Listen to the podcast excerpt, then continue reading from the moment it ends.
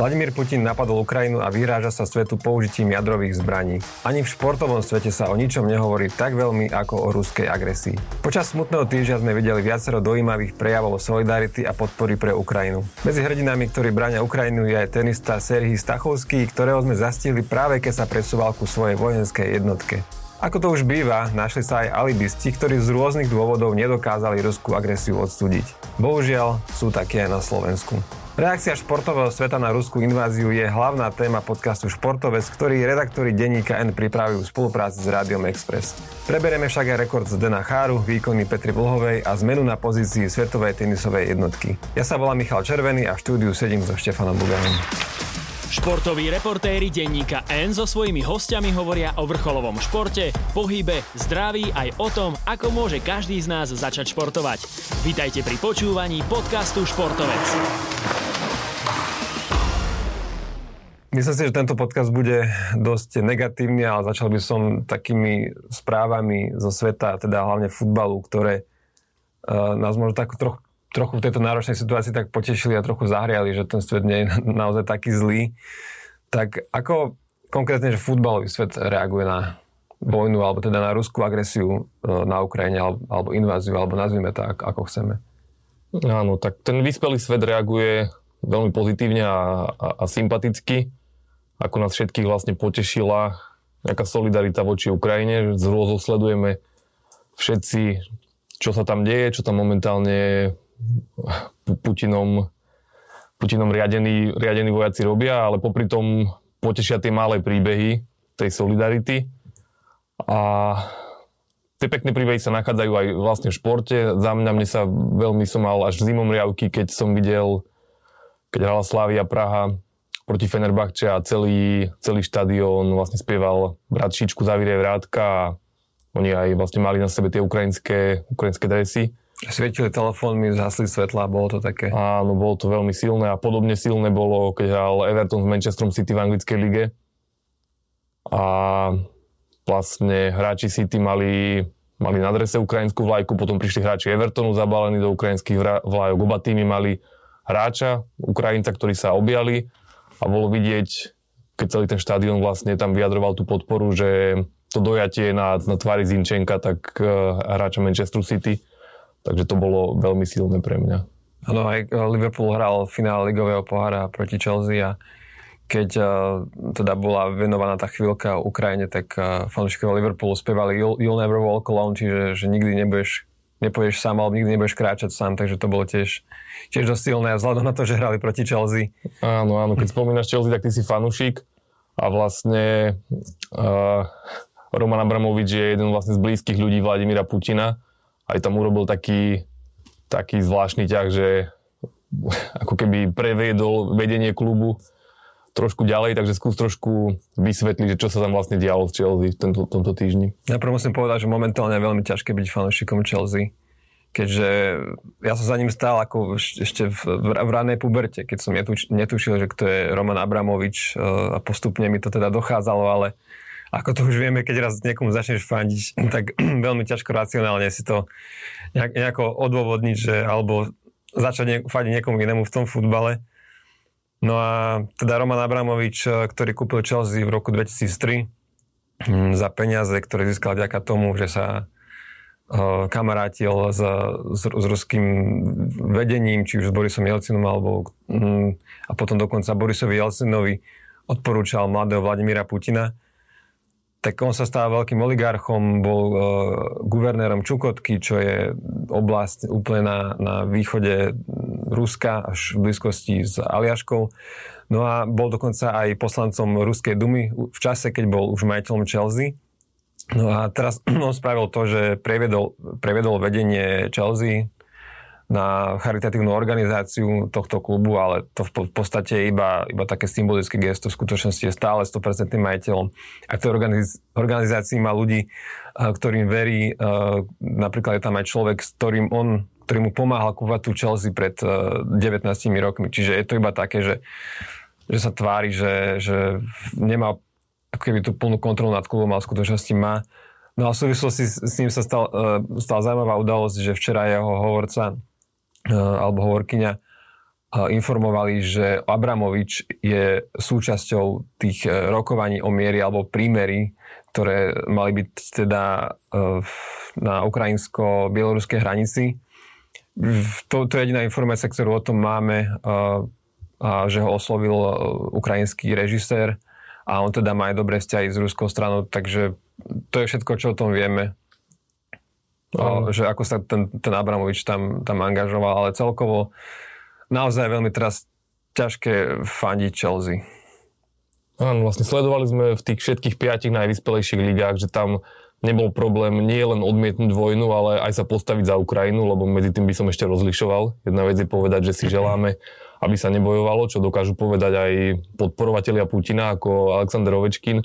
A druhá vec je vyjadriť solidaritu priamo Ukrajine, ktorá bola napadnutá Takže vo vyspelom svete to nebol problém. Prečo to na Slovensku problém bol? Ešte poviem, že v Chelsea to bol problém. Pretože Chelsea vydala stanovisko oveľa neskôr proti ostatným klubom a nepomenovala tam vôbec Rusko ako agresora. Čiže to si treba ešte povedať, že preto je teraz také ťažké fandiť tej Chelsea a neviem, že keď, keď bude ďalší zápas, že či nebudem fandiť, fandiť superovi. Áno, boli tam aj výnimky, bohužiaľ, ale prevažujúce tie obrázky toho víkendu boli, bola tá podpora vlastne naprieč tými ligami u nás tiež bol pokus. Áno. U nás, u nás tiež si môžeme povedať, že vo väčšine prípadov to dopadlo dobre, ale e, dopadlo to dobre, pokiaľ ide o futbal, pri 10 z 12 klubov, ale tie dva, a máme tri najväčšie. Trnava sa zachovala tak, že hráči sa odfotili s banerom Stop e, vojne, ale z hodou okolností hrala proti Slovanu, vyšlo to na toto veľké derby a skrátka hráči Slovana neprišli k tomu transparentu, neodfotili sa jediná nejaká politická správa, alebo nie politická, protivojnová správa, ktorú máme z tohto zápasu je, že dvaja hráči Slovana, ktorí sú grozničania, vyjadrili solidaritu s Ukrajinou, pretože oni si veľmi dobre vedia, čo znamená, keď máš v krajine ruské tanky. No a aj novinári sa potom pardon, po zápase pýtali a trénera Vladimíra Vajsa staršieho, že, že, že čo? A on že, on, že nechce miešať politiku so športom, ale presne ako hovoríme, čo je politika na tom, eh, keď chceš hovoriť o miery akože to už, to už by bolo, toto, toto nie, nie je o interrupciách, toto nie je o, o, o nejakom daňovom bonuse, toto nie je politika. Toto je skrátka o tom, že toto je o, o úzkosti, toto nie je o politike. No a keď ešte teda pri tej uh, Fortuna Lige, tak uh, tento zápas staral v sobotu a Slovan stále nemá k tomu žiadne vyjadrenie na svojom webe, že prečo sa st- tak stalo alebo nestalo. A v tom istom kole druhý klub, ktorý sa neodfotil s tým banerom, bola Dunajská streda, ktorá hrala so Žilinou, vyhrala 3-1. A tiež sa pred zápasom stalo to isté, že s tým banerom sa odfotili iba hráči Žiliny a Dunajská streda nič. A, a my sme o tom napísali v pondelok ráno športový newsfilter, kde sme teda dosť naložili uh, Dunajské strede a Slovanu a potom v priebehu dňa, neviem, či to má teda súvis, že netrúfam si to povedať, ale v priebehu dňa potom Dunajská streda dala na svoj web takú, také vysvetlenie, že prečo to nestalo a to vysvetlenie znie, no však nechám eh, poslucháčov a divákom ich spravia názor sami, že to bolo nezvládnuté organizačne, pretože Unia ligových klubov, ktorá to celá iniciovala, Unia ligových klubov je organizácia, ktorá riadí uh, Fortuna ligu, sú tam vlastne šéfovia všetkých klubov. Tak skrátka, ona poslala tie banery a Dunajská streda hovorí, že áno, že bolo to na ihrisku, ale boli vopred dohodnutí so Žilinčanmi, že každý sa odfotí oddelenie, nebudú, nebudú tam spolu na tej fotke. No a že to nezvládli organizačne, pretože kým e, Žilinčania sa fotili, tak hráči Dunajskej stredy sa už rozostúpili na ihrisku, na výkop, ale tak mohli sa odfotiť pred druhým poločasom alebo po zápase, alebo dať hneď po zápase nejaké stanovisko na Facebook, na, na web a tak ďalej. No. Áno, no to vlastne celé vyznieva o to zvláštnejšie, že majiteľi alebo týchto slovenských klubov majú vlastne obchodné, obchodné aktivity v Rusku. Áno, pokiaľ ide o Ivana Kmotrika, tak on má uh, fabriku na obaly, jednu zo svojich najväčších, ak nie najväčšiu v Rostove na, na Done, čo je, čo v blízkosti ukrajinských hraníc, nejakých 80 kilometrov. A, a Oskar Világi má dve veľké farmy uh, v Rusku plus samozrejme v Slovnafte spracováva ruskú ropu a treba ešte povedať, že Vilagi je veľký priateľ a veľmi blízky človek s, s maďarským premiérom Viktorom Orbánom, ktorý teda, neviem, či niekto v Európskej únii okrem neho povedal, že on nepošle zbranie na Ukrajinu. Tak, takže, takže toľko to k pozadiu majiteľov dvoch klubov, ktoré sa ne, ne, nepostavili pre ten transparent. Mohla to byť náhoda, nemusela byť, ale však myslím si, že názor si každý môže na to spraviť sám. Dilemu mala aj Anastasia Kuzminová. Ty v tom komentári vysvetľuješ, že jej pozícia bola v niečom iná. Skús možno povedať ten tvoj pohľad. Áno, bolo to v niečom iné, pretože ona síce už je od roku 2008 alebo 2009 občiankou Slovenska, e, ani nemá ruský pas, tiež od nejakého roku 2009-2010. A ona to má náročnejšie v tom, že e, jej brat, Anton Šipulin, tiež bývalý biatlonista, je poslancom e, za stranu Jednotné Rusko, čo je strana Vladimíra Putina. A on hlasoval za výzvu o potrebe, o potrebe uznať Donetskú a Luhanskú republiku Čiže sa ocitol na sankčnom zozname Európskej únie, ako všetci poslanci, ktorí za to hlasovali. No a to má v tomto náročné, že, že možno sa bojí, že ke, keby odsudila tú vojnu, vlastne odsudila by tento svojho brata, že jednak, že čo by to spôsobilo v jej rodine, jednak, že možno, že či by v rámci jej rodiny, že ako by vnímali ju, to, to je možno prvá vec. Potom, že ako by jej rodinu vnímali v Rusku, to je, to je druhá vec. Čiže my teraz nevieme, že čo si ona o tom naozaj myslí, čiže môže si mysleť obe veci, aj keď dúfame, že, že, že, že snad nie, že si myslí iba tú, tú jednu, že, že odsudzuje tú vojnu, odsudzuje Putina, ale takto to nevieme. Ale, ale treba vnímať, áno, že ona za svojho brata nemôže, že ona tam už nežije, ale nevyjadrila sa stále proti Putinovi. Áno, my sme sa vlastne potom bavili a ja som hovoril, že ja by som bol v tom vlastne komentári kritickejší. Mali sme takú, presne, že možno čítať, že mali sme dilemu, že ako byť kritický voči, voči tej Kuzminovej. No áno, takže akože moje argumenty, prečo, prečo je to pre mňa až sklamanie, ako sa vyjadrila Kuzminová, možno by som až volil slovo zbabelosť, aj keď teraz je z toho, niektorí politici sa opäť snažia nejak upriamiť pozornosť niekam inám a robia si z toho, z toho tému, že tu niekto útočí na Kuzminovú, tak možno, možno nejaký ten začiatok toho Vlastne myslím, že Anastasia Kuzminová sama reagovala ako prvá. Zrejme jej písali čitatelia, že čo na to hovorí, keďže vyšli tie správy, ktoré sú proste len, len fakty, že jeden z tých 350, 351 poslancov, ktorí podporili, aby Putin išiel do, do Luhanska a Donecka, a, tak bol aj jej brat. To bol proste fakt. Na to jej zrejme ľudia začali písať a ona potom dala stanovisko. No a to stanovisko bolo také, že by bolo lepšie, keby nedala žiadne. Prvé, prvé mala niekde pod statusom, potom druhý si dala nejaký taký, taký vlastný príspevok na sociálnych sieťach a tam povedala, že toto nie je športový zápas a že obete sú na obidvoch stranách. Čo mi príde také, že by som veľmi chcel vidieť Anastasiu Kuzminovú, ako toto hovorí Stachovskému, ktorý sa momentálne vracal, to je bývalý tenista, ktorý žil dlho v Bratislave a momentálne narukoval, narukoval eh, k ukrajinskému vojsku a chce teraz brániť svoju krajinu napríklad proti tej 60-kilometrovej kolóne, ktorá práve ide na Kiev a obávame sa, čo chce spraviť s tým Kievom. Plus napríklad aj ukrajinskí biatlonisti takto narukovali. Takže Anastázia Kuzminová, ktorá má prístup ku všetkým vlastne zdrojom informácií, nie je to, že jej ide iba ruská nejaká propagandistická štátna televízia, tak ehm, čakal by som od nej minimálne odsúdenie vojny, ona tam povedala, že praje si mier, ale tak to je, to je naozaj, že ako si napísal v článku alibistické, aby som možno povedal až z Babele.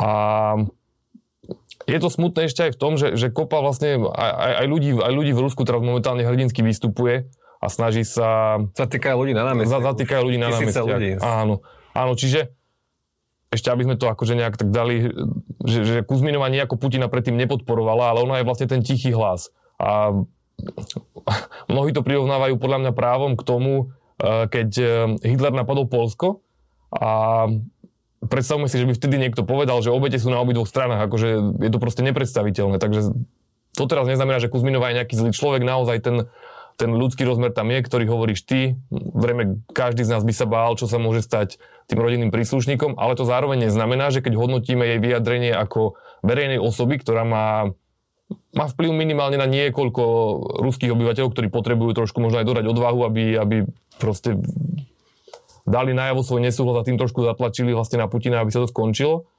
tak e, proste je to málo. Je to málo a bolo to sklamanie pre mňa. Hlavne asi, e, áno, Kuzminová je v prvom rade športovkyňa zjavne a má skúsenosti s nejakou e, verejnou komunikáciou, ale išlo o, o to, že či, či trafila terč, alebo či do, dobre bežala. Ale toto je absolútne nezvládnuté, nezvládnutá nejaká komunikácia, že možno keby sa s niekým poradila, tak, tak by sa o tom teraz nemuseli takto rozprávať. Áno, že snažila sa byť vlastne apolitická, ale to nie je, že ktorú stranu podporíš, ale reálne vidíš, vidíš kto je agresor a, a veľa ruských športov sa vyjadrilo a tí, čo urobili to, že iba dali najavo, že nie vojne, čo automaticky neznamená, že si sa postavil za Ukrajinu, tak už, už tí proste to urobili, urobili oveľa viac, ako dať nejaké vzletné vyjadrenia, že si všetci prajeme mier a že obete sú na oboch stranách. Hlavne tá veta o tom, že obete sú na oboch stranách znie až tak až cynicky, ale akože z toho, ako poznáme Kuzminovu, išlo skôr možno o nejakú nevedomosť a nešťastné vyjadrenie. Len keď to proste verejnosť posudzuje, že aké to je vyjadrenie bolo, tak musí povedať, že bolo alibistické a zbabelé. Bez toho, aby na ňu nejako útočili. To proste je fakt. Je to ako keby si videl niekoho, kto na ulici bez dôvodu niekoho zbije a ošúcha si pri tom trochu pesť a budeš hovoriť, že ale pozri, že aj, aj jemu sa niečo stalo. No tak sorry, ale tak, to asi nie. Tak trochu, áno. No. Jeden z najslavnejších, ak nie momentálne najslavnejší ruský športovec je Alexander Ovečkin, hviezda NHL, ktorý už posledné 20 ročia hrá vo Washingtone, myslím si, že, ne, že nedaleko Bieleho domu, tak čo sa tam stalo? Pretože videli sme aj vyjadrenie Dominika Hašeka, že on by, on by mu zakázal hrať v NHL. Áno, tam je tá situácia iná, hoci aj v Amerike, kde je Ovečkin takisto populárny, sa ozývali také hlasy, že sa Američanom Ovečkin ľahko odsudzuje, e, keďže oni nemajú žiadnu rodinu, rodinu v Rusku, zatiaľ čo Ovečkin tam má. Takže vlastne podobný argument sa používal ako pri Kuzminovej, že neútočte na Ovečkina, neviete, čo, že sa môže obávať o svojich príbuzných. Lenže Ovečkin je celkom iný prípad ako Kuzminova. Ak pri Kuzminovej môžeme hovoriť o nejakom sklamaní z vyjadrenia, tak treba povedať aj to, že, že Kuzminová síce má brata v štátnej dume, čo je čo je taká skutočnosť, voči ktorej by som sa napríklad ja ohradil, keby som mal brata v Ruskej štátnej dume, ale tak v poriadku, ale že nefotí sa, ono sa nefotí s Putinom, proste ne, nepropaguje ho, zatiaľ čo... Sama Ove... odišla z krajiny a prijala občianstvo inej krajiny. Presne tak. Zatiaľ čo Ovečkin je proste jeho hlavný, jeden z jeho hlavných propagandistických nástrojov. Dominik Hašek bol preto až, až veľmi útočne vlastne odsudil Ovečkinové správanie a povedal by, že nemal hrať a potom aj vlastne Michal Handuš presme sa vyjadril Michal Handuš sa vyjadril presme vlastne rovnako, že že Ovečkinovi by mali vlastne, že nemal by hrať momentálne v NHL a to konkrétne z toho dôvodu, že ešte aj teraz, keď vlastne Rusko už, už napadlo Ukrajinu, tak má na profilovej fotke uh, Putina. Čiže tam je akože úplne iný level. On, on síce sa vyjadril, že je proti vojne, ale povedal, že Putin je naďalej jeho prezident. A to s tým Ovečkinom, ja o tom teraz vlastne aj chystám text, má aj taký zase iný rozmer, že, že Putin vlastne pozná úplne iného Ovečkina ako my. Teda naopak, Ovečkin pozná úplne iného Putina ako my. Že vlastne Putin si ho vyhliadol, keď bol mladá hviezda, keď mal 15-16 rokov a pravidelne mu telefonovával, blahoželal mu k narodeninám, čiže vlastne Ovečkin je tam taká hýčkaná hviezda a zrejme nemá nejaký rozhľad o, o celkovej situácii. On, on ho považuje za toho dobrého, milého, ktorý mu vždy zavolá a vybaví výhody. Čiže, čiže asi tak. Ty si telefonoval so Seriom Sakovským, čo je teda ukrajinský tenista, už bývalý tenista, ktorý dlhé roky žil v Bratislave. Aký bol ten telefonát? Bolo to veľmi smutné. Stachovský vlastne sa práve presúval ku svojej jednotke. Chystal sa vlastne e, brániť Kiev, pritom žije v Budapešti, kde má, kde má manželku a tri deti. A ťažko sa mu od nich odchádzalo, dokonca mi povedal takým zlomeným hlasom vetu, že dúfa, že mu to niekedy manželka odpustí. Takže tá debata doma asi nebola veľmi jednoduchá. A hovoril, že že, že, že spal iba 4, 6 e, hodín za 4, za 4 dní a že tá únava u neho utlmila emócie, ale napriek tomu znel veľmi smutne. Takže naozaj, keď počúvame takéto príbehy, tak sa veľmi ťažko potom počúva, že obete sú na oboch stranách a že, že šport má byť apolitický, obzvlášť keď e, málo kde je šport taký politický ako v Rusku. Tam celú tú vrstvu bohatých ľudí, ktorí majú dobré vzťahy s Vladimírom Putinom, spája napríklad to, že takmer každý z nich je mecenáš nejakého športového zväzu alebo klubu.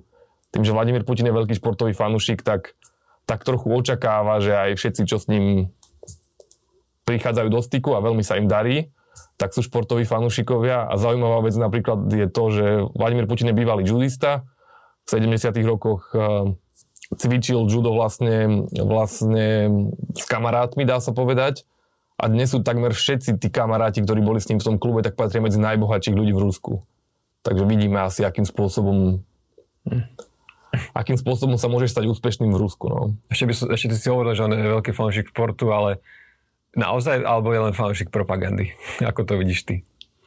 On si myslím, že je naozaj, naozaj fanúšik športu a že ide to až do takých, do takých vecí, že novinár z úzkeho Forbesu hovoril, že ani Rusi nie sú až taký športový národ, ako je, športový, ako je športovo založený Putin, že on keď prišiel k moci, tak si dal nejaké svoje 5 ročnice, 10 ročnice alebo také veľké plány, ako bude pomaly každý rúž športovať. Ale tá generácia, čo majú dnes možno 30, 40, 50, tak oni to tak nemali v krvi.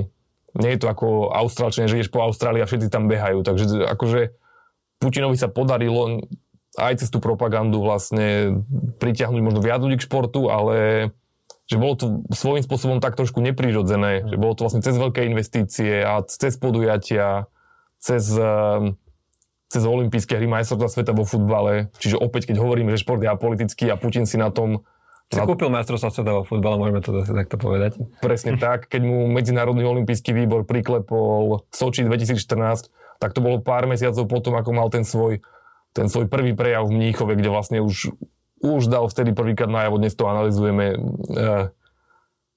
svoje ambície, ako, ako chce proste rozširovať Rusko. Čiže MOV viackrát zlyhal v tomto, komu pridelil olympijské hry a Putin vlastne jeden z tých príkladov. Aj to naozaj, že nástroj propagandy. Má tam vlastne aj F1, ktorá je absolútne nevýnosná, on tvrdí, že to prináša turizmus, ale sú nejaké analýzy, že to neprináša skoro nič, ale že proste Putin chce mať F1 veľkú cenu, tak, tak ju majú. Áno, F1 dokonca sponzorujú tým Haas, ktorom majú aj vlastného uh, jazdca Mazepina. A či by som sa teda uh, dotkol aj toho, že ako reagoval ten športový svet uh, na, na túto ruskú agresiu, tak Rusi už nebud, nemôžu hrať na majstrovstvá sveta v hokeji. Už bol už bolo hneď jasné, že, že Fíni ich nepustia do krajiny, rovnako ako Bielorusov. Už aj oficiálne aj IHF, ktoré predošli prezident René Faza, bol veľký kamoš uh, s Lukašenkom aj s Putinom. Teraz je tam Luke Tardiv, tak povedal, že Rusko je skrátka vylúčené, ani žiadna neutrálna vláka, ani nič. Rusko nemôže hrať kvalifikáciu majstrovstiev sveta uh, vo futbale, čo potenciálne paradoxne dáva šancu Slovensku, ktorého by tam mohol nahradiť, keďže, keďže skupine bolo za ním a celkovo už nebudú žiadne lyžarské preteky v tejto sezóne v rámci Ruska a mohli sme takto ďalej a ďalej pokračovať, určite by som na niečo zabudol. Čiže aj ten vyspelý športový svet takto zareagoval. Ja som mal ešte poznámku k tomu, čo si hovoril, že, že tá, tá staršia generácia nemala nejaký vzťah k športu v Rusku. Bolo to podobné aj u nás, keď ešte aj za, pred rokom 89, skrátka bol šport profesionálny a žiadny. A v Rusku to myslím, že mohlo byť ešte silnejšie, pretože tam ten šport bol ešte väčší nástroj propagandy počas studenej vojny ako u nás. Čiže tam, tam sa ukazuje, že ako, ako tá, tá, tá krajina skrátka nefunguje, ako funguje iba na týchto vojenských princípoch a všetko ostatné sa im prispôsobuje. Áno, áno.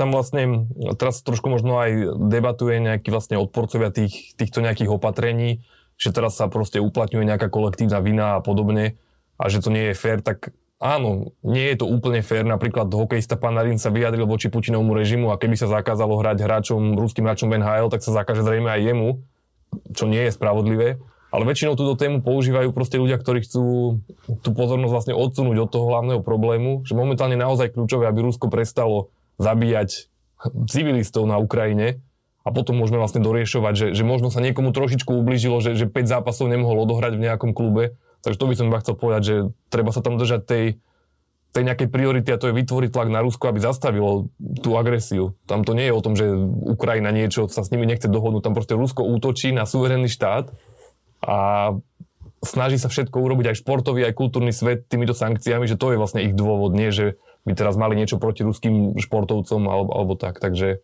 by sme si aj toto vlastne vysvetlili. A z okolností sa novou svetovou jednotkou tenisovou stal Daniel Medvedev, Rus. Ako reagoval?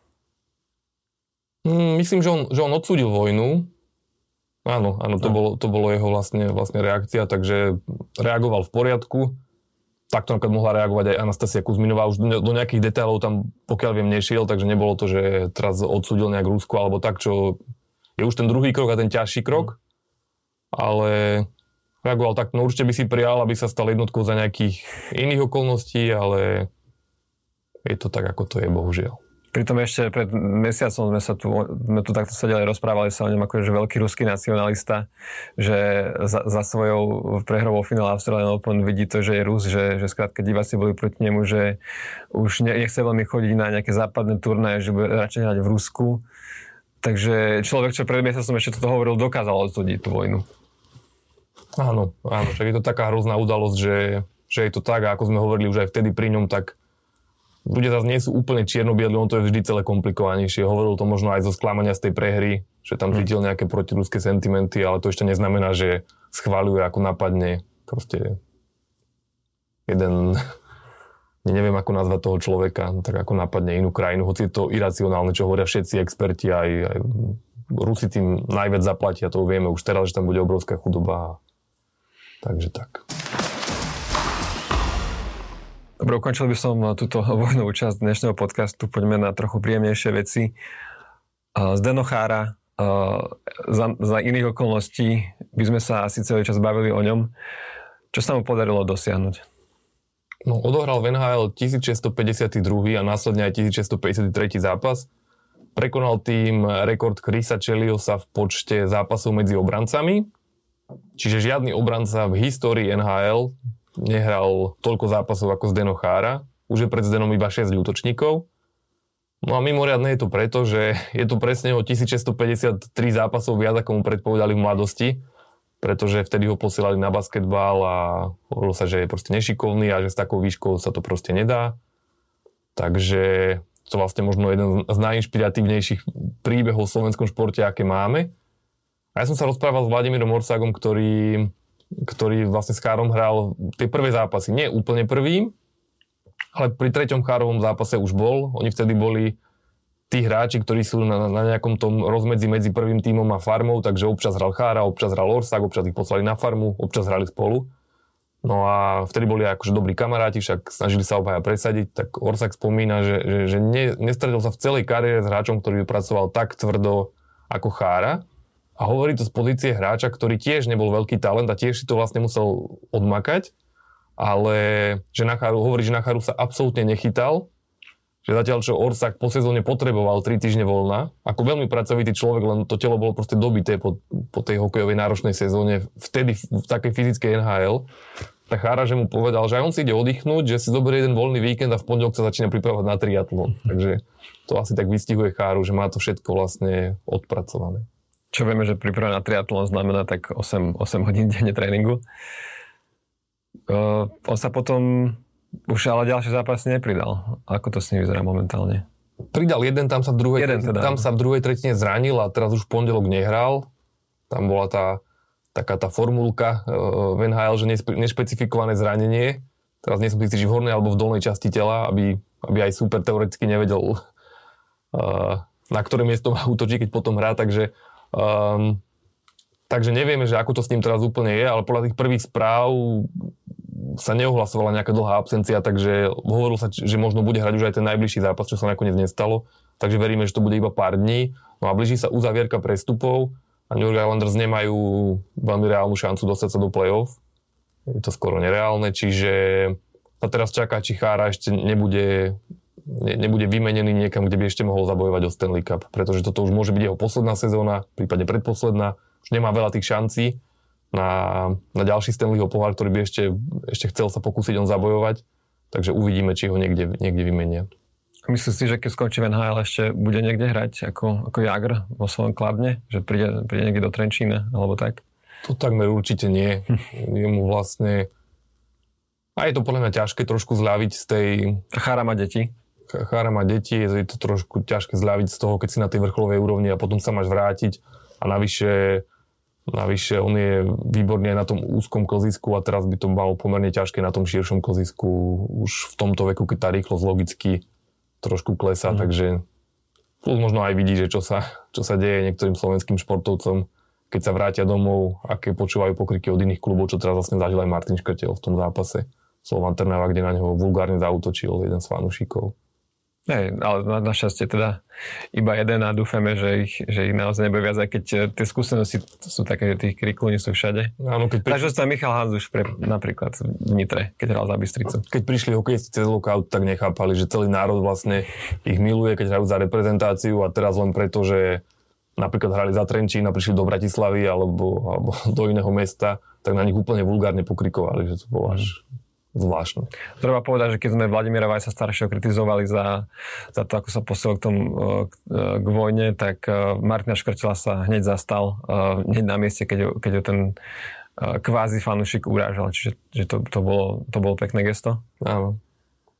Prešiel by som možno na poslednú vec toho podcastu, aj keď straš, strašne, prepáč, ale keď teraz rozprávam o tom Chárovi a o tých cených veci, príjme strašne banálne. Ale teda vec, ktorou sme ešte pred dvomi týždňami žili ako jednu z, najväčších vecí, ktoré sa momentálne dejú a to je Petra Volhová, tak, tak teraz mi to príde také, že OK, ale teda, teda poviem, že čo... Povedz, ako dopadla, no. Poviem, ako dopadla. Aj na čitateľskom zájme bolo vidno, že, že skrátka je to vec na mierové časy a že, že uvidíme... Čo, ako celý šport. Áno, áno, čo s tým bude, čo s tým bude teraz. Takže skrátka Petra Volhová cez víkend pokračovala e, v boji o veľký kryštálový globus. Vieme, že už má ten, ten malý záslavom. No a v Král Montane sa išli dva zjazdy, na ktorých sa nezúčastnila Mikála Šifrinová. A Vlhova najprv skončila 29. a potom 16. Čo znamená, že pri neúčasti Šifrinovej uh, sa na ňu dotiahla obe teraz majú 1026 bodov a do konca sezóny zostáva ešte boj o 800 bodov, čo je teda dosť, uh, teda 8 pretekov a najbližšie budú sobotu e, v nedelu, čo bude obrovský slalom a slalom Lenzer Heide. Takže takto to vyzerá s Petrou Vulhovou, 8 pretekov, akože naozaj bude, bude, bude to veľmi pekný boj, len uh, popri tom všetkom, no ťažko sa, ťažko sa vôbec na to pozerať, ťažko, ťažko sa na to sústrediť na nejaké lyžovanie momentálne. Neviem, ako to máš ty. No, prajeme si ten najoptimistickejší scenár, že už bude vtedy po vojne, ktorý ale nevyzerá veľmi reálne. A tak ťažko sa sústrediť, keď sa tu niekto vyhráža, že, že môže odpáliť jadrovú zbraň na kohokoľvek vlastne, tak ale tak čo nám zostáva? Každý sa snaží asi žiť ten svoj malý život a deň po dne ísť a bohužiaľ refreshujeme po večeroch aj našu minútu po minúte, aj ukrajinské zdroje a sledujeme, čo sa deje a desíme sa, keď vidíme, že ďalší nález rýchlo sa chodte schovať do krytov, čo vidíme vlastne pomaly každú, každých pár hodín. No. Tak eh, my môžeme čitateľom slúbiť, že kým sa bude dať, budeme ten, ten šport pokrývať, len eh, momentálne aj pre nás je to je to, je, to také, je, je to také zvláštne. Rovnako ako na začiatku covidu nebolo aký šport pokrývať. Tak sme chvíľku ten šport nejako veľmi nerobili. Teraz je aký pokrývať, ale človeku príde úplne banálny. Áno. Dobre, takže s takýmto smutným konštatovaním by som, by som asi ukončil tento podcast. Som veľmi rád, že sme sa tu opäť teda stretli. Toto bol môj kolega Štefan Bugan. Ďakujem. Ja sa volám Michal Červený a vidíme a počujeme sa niekedy na budúce. Túto epizódu v spolupráci s Rádiom Express pripravila športová redakcia Denníka N. Viac podobných zaujímavostí, ale aj rýchle športové správy minútu po minúte nájdete na denníkn.sk.